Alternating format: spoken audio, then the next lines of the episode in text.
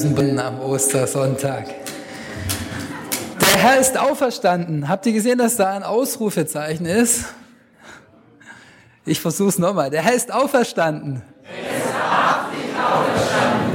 Das war Halleluja. Das war deutlich besser als das erste. Zumindest lauter. Manche von euch sind noch ein bisschen verschlafen, dass ausgerechnet am Ostersonntag uns eine Stunde Geschlaf genommen wird, das finde ich ja schon ein bisschen frech. Schön, dass ihr trotzdem da seid. Vielleicht kommt der eine oder andere auch um 10 nach 11 hier vorbeigelaufen. Ahnungslos, aber ausgeruht. In der Predigt heute geht es um Maria von Magdala. Und wenn wir noch ein bisschen müde sind, dann können wir uns nur umso besser in ihre Situation versetzen. Denn auch Maria war früh wach. Ich lese aus Johannes 20 die Verse 11 bis 18. Maria aber stand draußen vor dem Grab und weinte. Als sie nun weinte, schaute sie in das Grab und sieht zwei Engel in weißen Gewändern sitzen, einen zu Häupten und den anderen zu den Füßen, wo sie den Leichnam Jesu hingelegt hatten. Und die sprachen zu ihr, Frau, was weinst du? Sie spricht zu ihnen, Sie haben meinen Herrn weggenommen, und ich weiß nicht, wo sie ihn hingelegt haben. Und als sie das sagte, wandte sie sich um und sieht Jesus stehen und weiß nicht, dass es Jesus ist. Spricht Jesus zu ihr, Frau, was weinst du? Wen suchst du? Sie meint, es sei der Gärtner und spricht zu ihm, Herr, hast du ihn weggetragen? So sage mir, wo du ihn hingelegt hast, dann will ich ihn holen. Spricht Jesus zu ihr, Maria. Da wandte sie sich um und spricht zu ihm auf Hebräisch, Rabuni, das heißt Meister. Spricht Jesus zu ihr, rühre mich nicht an, denn ich bin noch nicht aufgefahren zum Vater. Geh aber hin zu meinen Brüdern und sage ihnen, ich fahre auf zu meinem Vater und zu eurem Vater, zu meinem Gott und zu eurem Gott. Maria von Magdala geht und verkündigt den Jüngern, ich habe den Herrn gesehen und das hat er mir gesagt. Die Vorgeschichte ist, dass Maria von Magdala schon sehr früh am Ostermorgen zum Grab ging. Sie konnte es vermutlich nicht erwarten oder wollte noch etwas Ruhe am Grab haben. Nach Bericht des Matthäus-Evangeliums war sie allerdings nicht allein, sondern eine weitere Frau war mit ihr. Als sie sah, dass der Stein weggerollt war, rannte sie zurück und erzählte Petrus und dem Lieblingsjünger Jesu, dass Leute den Leichnam Jesu weggenommen hatten. Sie rennen alle zum Grab und finden es leer. Was für eine Person ist diese Maria von Magdala? Manche halten sie für die Sünderin, die Jesus salbte, andere für die, die seine Füße mit Tränen wusch. Das ist jedoch Spekulation. Wir lesen im Markus Evangelium, dass Jesus sie von sieben Dämonen befreit hat. Was genau das zu bedeuten hat, ist mir nicht klar. Aber wenn da von sieben Dämonen die Rede ist, dann können wir uns vorstellen, dass sich in ihrem Leben durch die Begegnung mit Jesus ein fundamentaler Wandel vollzogen hat. Und das erklärt auch, weshalb sie zu einer der treuesten Begleiterinnen Jesu wurde. Sie war bei der Kreuzigung dabei und schaute von der Ferne aus zu. Sie war auch dabei, als sie ihn ins Grab legten. Und nun war sie die erste, die morgens am Grab war. Maria von Magdala ist ein Beispiel für leidenschaftliche Nachfolge Jesu. Und gleichzeitig ist sie fern von Schwärmerei oder geistlicher Abgehobenheit. Als das Grab leer war, war es für sie klar, dass der Leichnam gestohlen wurde. Und es machte sie unendlich traurig.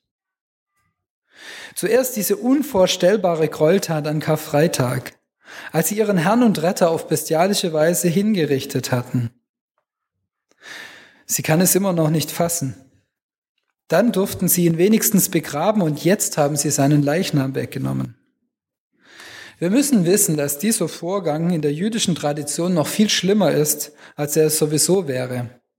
Da die Juden nach der Prophezeiung in Hesekiel 37 die Auferstehung der Toten aus den Gräbern erwarten und es deswegen, also eine leibliche Auferstehung und es deswegen besonders wichtig ist, dass die Toten auch wirklich in ihren Gräbern sind. Maria ist entsetzt, dass sie ihren Herrn weggenommen haben. Sie wollte zumindest seinem Leichnam nahe sein, Jesus im Tod die Treue erweisen. Sie wollte ihrem Herrn Jesus nahe sein. Maria aber stand draußen vor dem Grab und weinte. Das Erste, was wir von Maria lernen können, ist die leidenschaftliche Trauer um das Getrenntsein von Jesus. Maria weinte.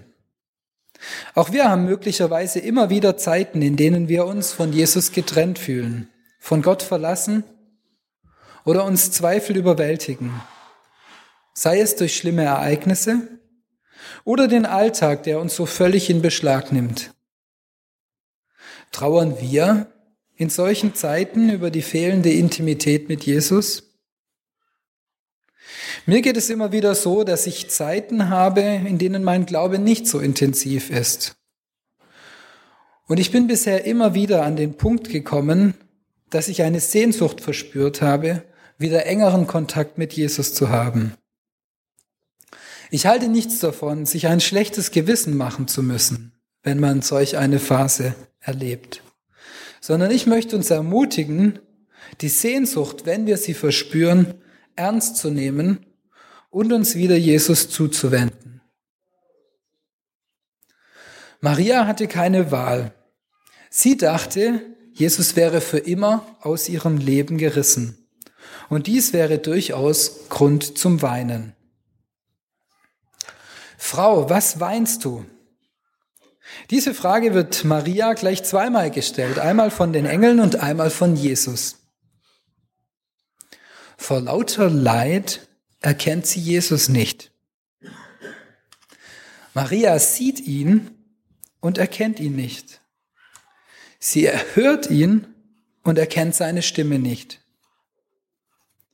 Sie steht neben sich, denkt, der Gärtner habe den Leichnam weggenommen und ist bereit, diesen selbst zurück zum Grab zu tragen.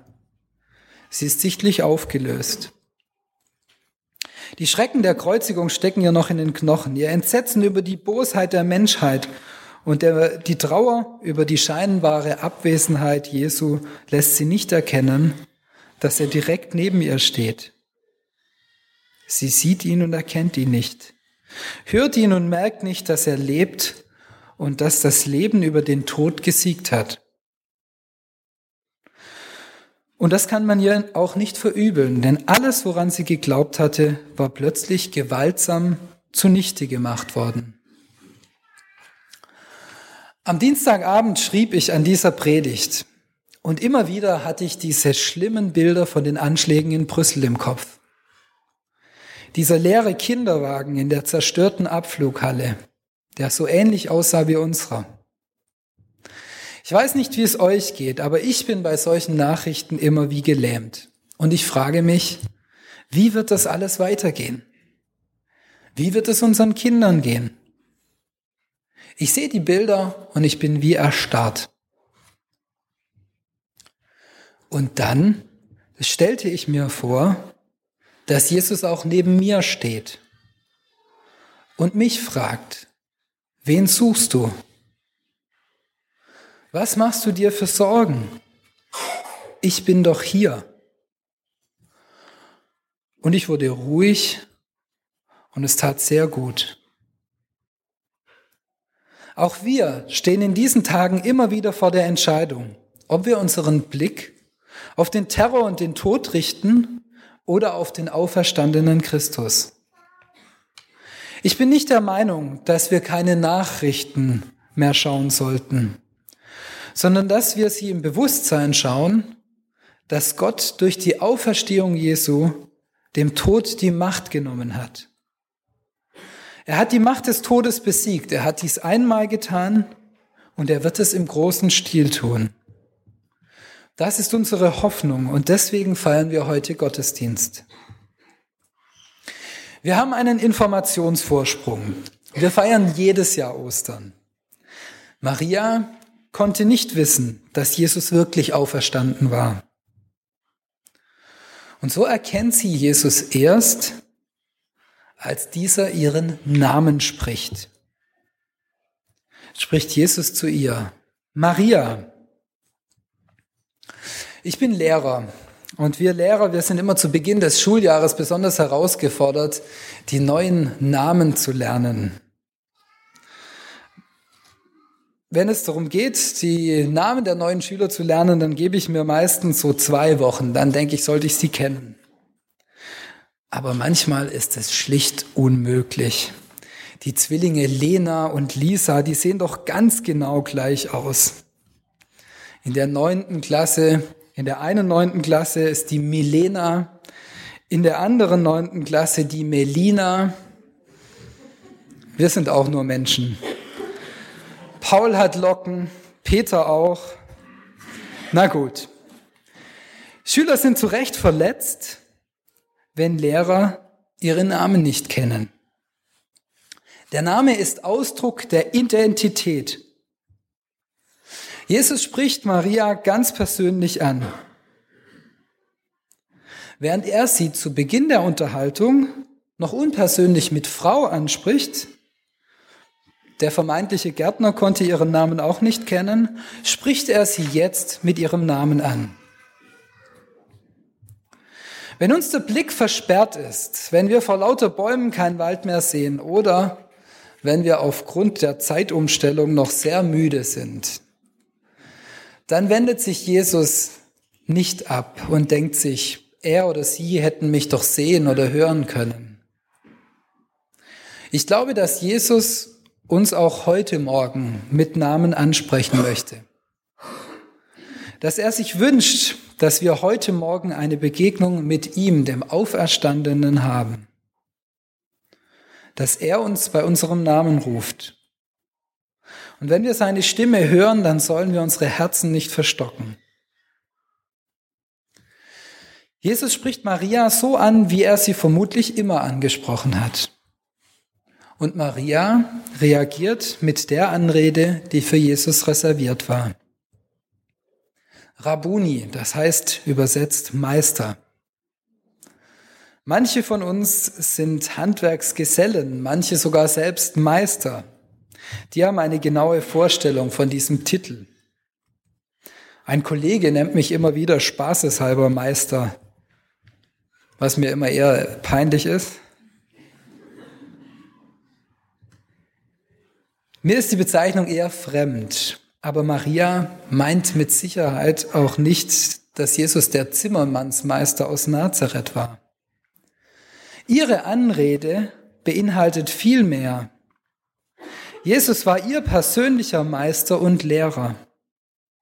Er war es, der sie von all ihren Zwängen befreit hat. Ihm verdankte sie ihr ganzes Leben, so wie es nun war. Und sie hatte sich entschieden, ihm ihr Leben hinzugeben. Dieser Entscheidung blieb sie treu, sogar in dieser Zeit, in der er tot zu sein schien. Wie antworten wir Jesus heute Morgen, wenn er ruft? Wer ist Jesus für uns?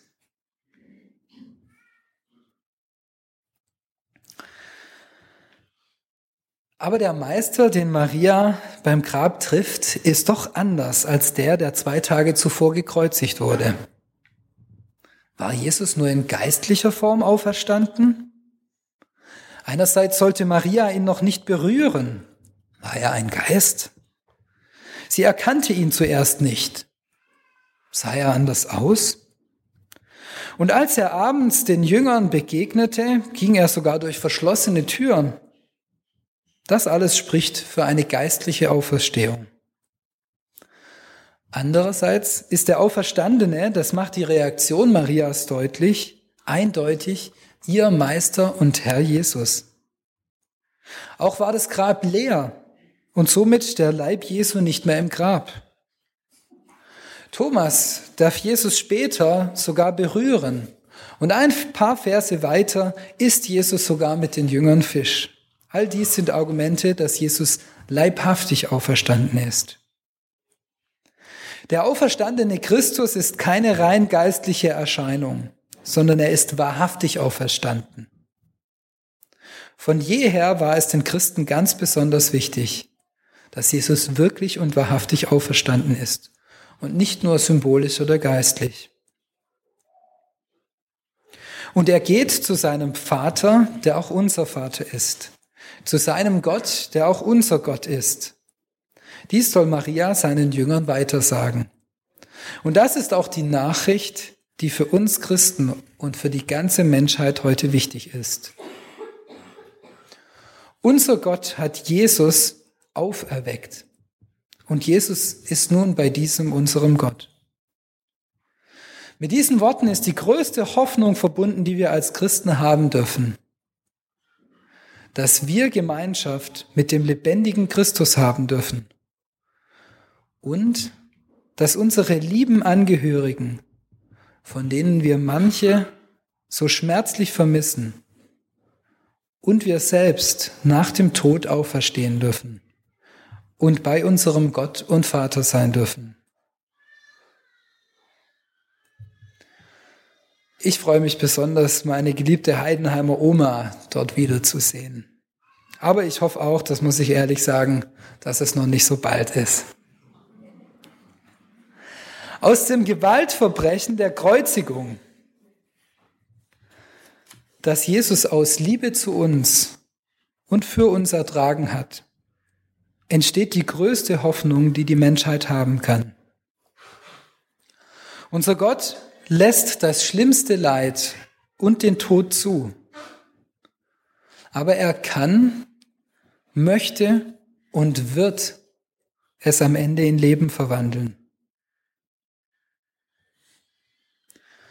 Ich möchte noch mal kurz zusammenfassen. Maria von Magdala kann uns ein Vorbild sein, in ihrer leidenschaftlichen Sehnsucht nach Gemeinschaft mit Gott und unsere Sehnsucht nach dieser Beziehung neu entfachen. Der Blick auf unser Leid, auf Terror und Angst kann uns davon abhalten, die Gegenwart Jesu wahrzunehmen. Der Text kann uns inspirieren, wieder neu auf ihn zu sehen. Jesus steht neben uns. Jesus spricht uns heute Morgen mit Namen an, so wie er Maria angesprochen hatte. Wie antworten wir darauf? Und die Auferstehung Jesu ist das größte Fest unseres christlichen Glaubens, weil sie uns die Hoffnung auf unsere eigene und die Auferstehung unserer Lieben ermöglicht und zeigt, dass Gott trotz des leiblichen Todes am Ende Leben schenkt. Ich möchte diese Predigt beenden mit den Worten, mit denen der Evangelist Johannes sein Kapitel 20 beendet.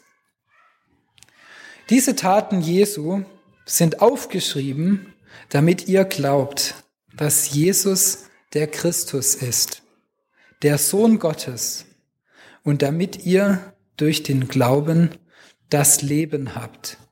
In seinem Namen. Amen.